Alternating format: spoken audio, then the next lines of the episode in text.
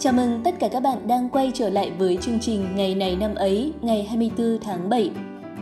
Các bạn thân mến, như thường lệ, mở đầu chương trình thì chúng ta sẽ cùng lắng nghe câu chuyện một sự việc nào đó mà đang rất được quan tâm.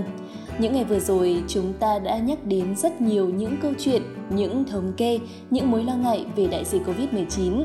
Và ngày hôm nay vẫn sẽ tiếp tục là một câu chuyện về dịch, nhưng đó không phải là những thống kê buồn như mọi ngày, mà sẽ là một câu chuyện truyền cảm hứng.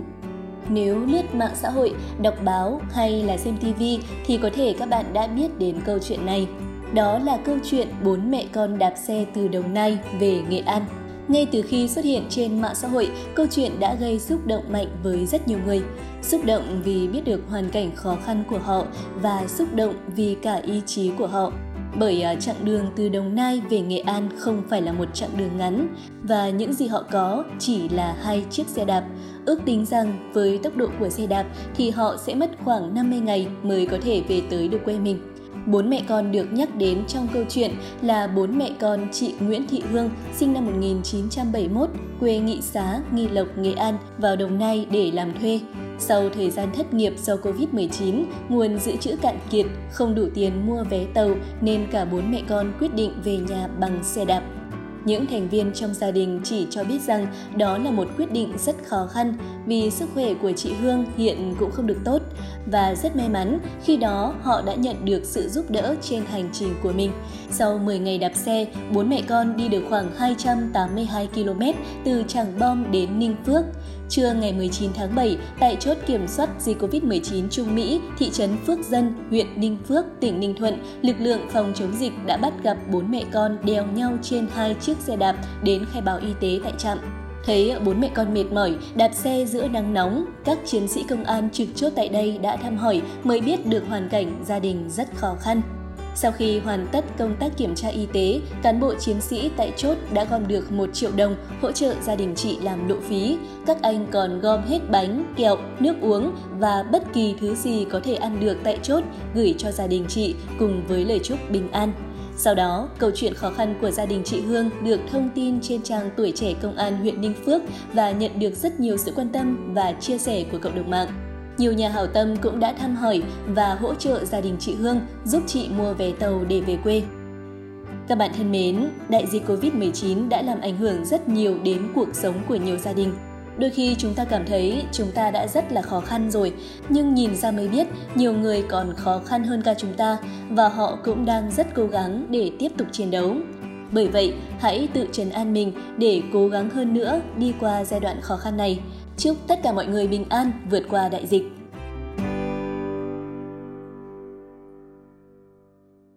Các bạn thân mến, hôm nay là ngày 24 tháng 7, ngày thứ 205 trong năm. Chúc tất cả các bạn có sinh nhật trong ngày hôm nay sẽ có một ngày thật tuyệt vời bên cạnh những người thân yêu của mình nhé. Dù có muộn phiền gì thì hãy cứ để cho gió cuốn đi, hãy tận hưởng cuộc sống mỗi ngày bằng cách suy nghĩ tích cực, lạc quan, làm điều mình muốn và lan tỏa tình yêu thương đến mọi người. Chúc các bạn một hành trình mới thật nhiều năng lượng, nhiều may mắn và nhiều thành công. Hãy cho phép bản thân mình khám phá những điều mới lạ, dù có thất bại thì đó cũng là một trải nghiệm quý giá. Tiếp theo chương trình, hãy cùng lắng nghe món quà mà ekip của chương trình muốn gửi tặng cho tất cả các bạn. Món quà là gì thì à, chắc là các bạn biết rồi, nhưng ý nghĩa của món quà đó ra sao thì hãy đợi chúng mình bật mí nhé.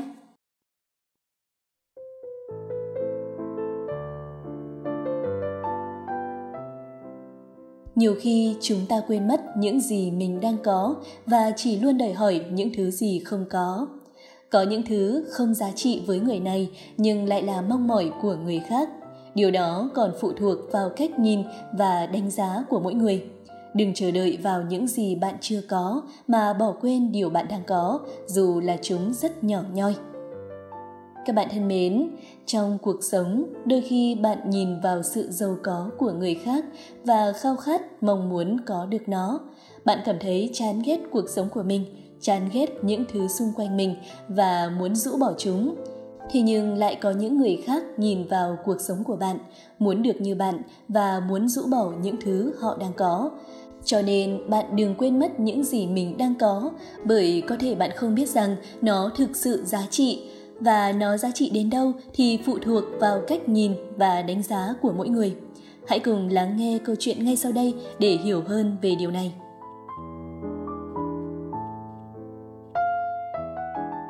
Một ngày nọ, người cha giàu có dẫn con trai đến một vùng quê nghèo để thằng bé thấy những người nghèo ở đây sống như thế nào. Họ tìm đến nông trại của một gia đình nghèo nhất nhì trong vùng. Người cha nghĩ rằng đây là cách để dạy con biết quý trọng những người có cuộc sống cơ cực hơn mình. Đó là bài học thực tế tốt cho đứa con trai bé bỏng của mình. Sau khi ở lại và tìm hiểu đời sống ở đây, họ trở về nhà trên đường về, người cha nhìn con trai và mỉm cười. Chuyến đi như thế nào hả con?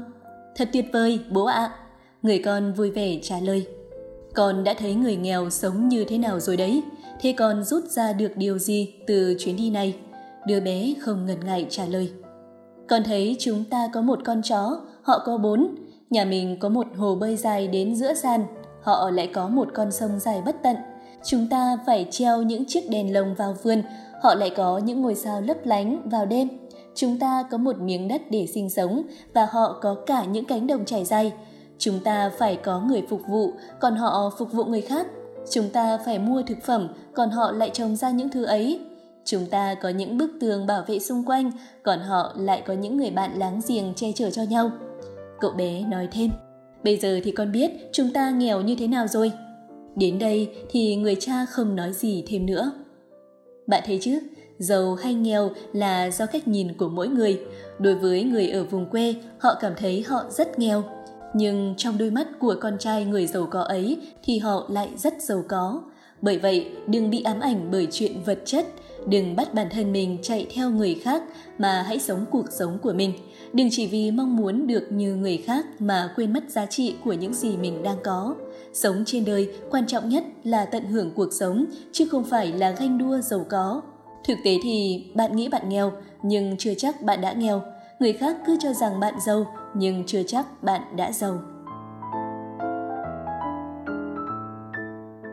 Và bây giờ là thời gian dành cho phần sự kiện liên quan đến ngày 24 tháng 7. Hãy cùng xem ngày hôm nay của quá khứ đã có những sự kiện nổi bật nào xảy ra.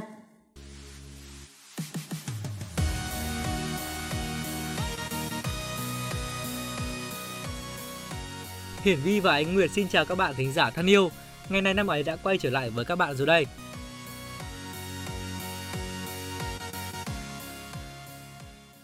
Ngày 24 tháng 7 năm 1968, 10 nữ thanh niên xung phong đã bị bom Mỹ vùi tại ngã ba Đồng Lộc, Hà Tĩnh. Ngã ba Đồng Lộc thuộc xã Đồng Lộc, huyện Can Lộc, tỉnh Hà Tĩnh, nằm trên con đường mòn Hồ Chí Minh xuyên qua dãy Trường Sơn ở tỉnh Hà Tĩnh, là giao điểm của quốc lộ 15A và tỉnh lộ 2 của Hà Tĩnh, thuộc địa phận xã Đồng Lộc, huyện Can Lộc.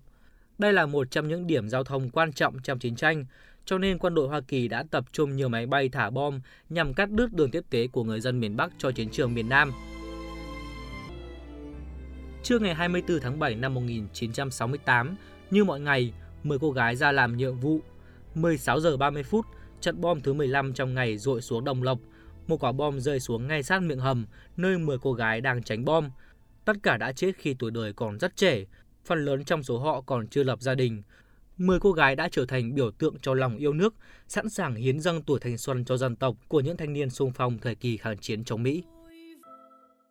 Tiếp theo chương trình, chúng ta sẽ cùng đến với những thông tin trên thế giới.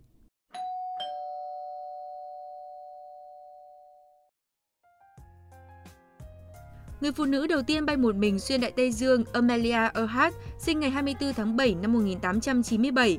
Amelia Earhart lập ra nhiều kỷ lục, trong đó các tác phẩm về kinh nghiệm bay của mình đã trở thành những cuốn sách bán chạy nhất thời đó. Bà cũng đóng vai trò chủ chốt trong việc thành lập The 99 một tổ chức cho các phi công nữ. Earhart đã trở thành thành viên của khoa hàng không Đại học Purdue năm 1935 với nhiệm vụ đưa ra lời khuyên cho những phụ nữ có ước mơ trở thành phi công. Bà cũng là thành viên của National Women's Party và là người ủng hộ việc sửa đổi quyền bình đẳng.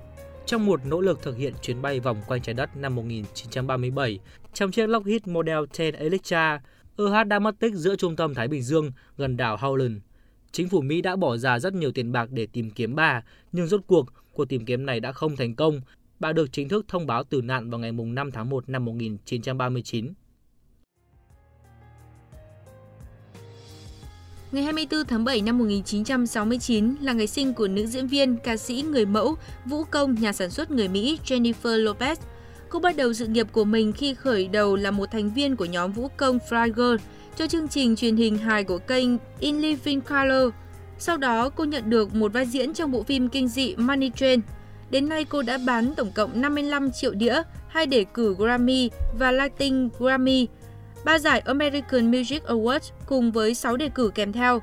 Billboard đã bầu chọn cô đứng thứ 27 trong những nghệ sĩ thành công nhất thập kỷ 2000. Tiếp theo là một thông tin liên quan đến môn thể thao vua. Tiền vệ của câu lạc bộ AS Roma và đội tuyển Ý Daniel De Rossi sinh ngày 24 tháng 7 năm 1983. Tại Roma, anh là đội phó của đội, có biệt danh là Captain Future, tiếng Việt có nghĩa là đội trưởng tương lai, vì khả năng lãnh đạo của anh không kém gì Francesco Totti. Anh được công nhận là một tiền vệ đa năng bởi khả năng phòng ngự, chuyền bóng và sút bóng rất tốt. Anh có thể chơi cả tiền vệ phòng ngự lẫn tiền vệ tấn công. Tại đội tuyển quốc gia Italia, anh có thể chơi cả vị trí trung vệ rất xuất sắc. De Rossi sinh tại Roma và anh là sản phẩm của lò đào tạo cầu thủ trẻ AS Roma. De Rossi thi đấu ở vị trí tiền vệ trung tâm. Anh có trận đấu đầu tiên cho AS Roma vào ngày 10 tháng 10 năm 2001 tại Way Alpha Champions League trong trận gặp Anderlecht. Anh có trận đầu tiên tại Serie A vào ngày 3 tháng 5 năm 2003 và có bàn thắng đầu tiên sau đó một tuần trong trận gặp Torino. Cùng với AS Roma, De Rossi đã giành được hai chiếc vô địch cúp quốc gia Ý vào năm 2007 và 2008, cùng với một siêu cúp Ý vào năm 2007. Ở đội tuyển quốc gia, anh đã cùng với Ý lên ngôi vương tại World Cup 2006. Ngày 24 tháng 7 năm 2013, một vụ tai nạn xe lửa đã xảy ra tại Santiago de Compostela, Galicia, Tây Ban Nha, khiến 77 người chết và hơn 130 người bị thương. Đây là vụ tai nạn tàu hỏa thảm khốc nhất Tây Ban Nha trong vòng 40 năm qua và thảm khốc thứ ba trong lịch sử phát triển của đất nước này. Các bạn thân mến, thông tin vừa rồi cũng đã kết thúc ngày này năm ấy hôm nay. Xin cảm ơn các bạn đã chú ý lắng nghe và đừng quên đón nghe ngày này năm ấy mỗi ngày các bạn nhé.